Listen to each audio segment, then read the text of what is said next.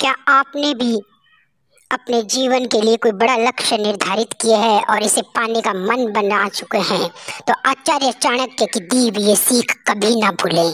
किसी भी लक्ष्य को निर्धारित करने से पहले खुद से तीन प्रश्न करें। पहला, उस काम को क्यों करना चाहते हैं? दूसरा, क्या परिणाम होगा? तीसरा क्या आपको इसमें सफलता मिलेगी?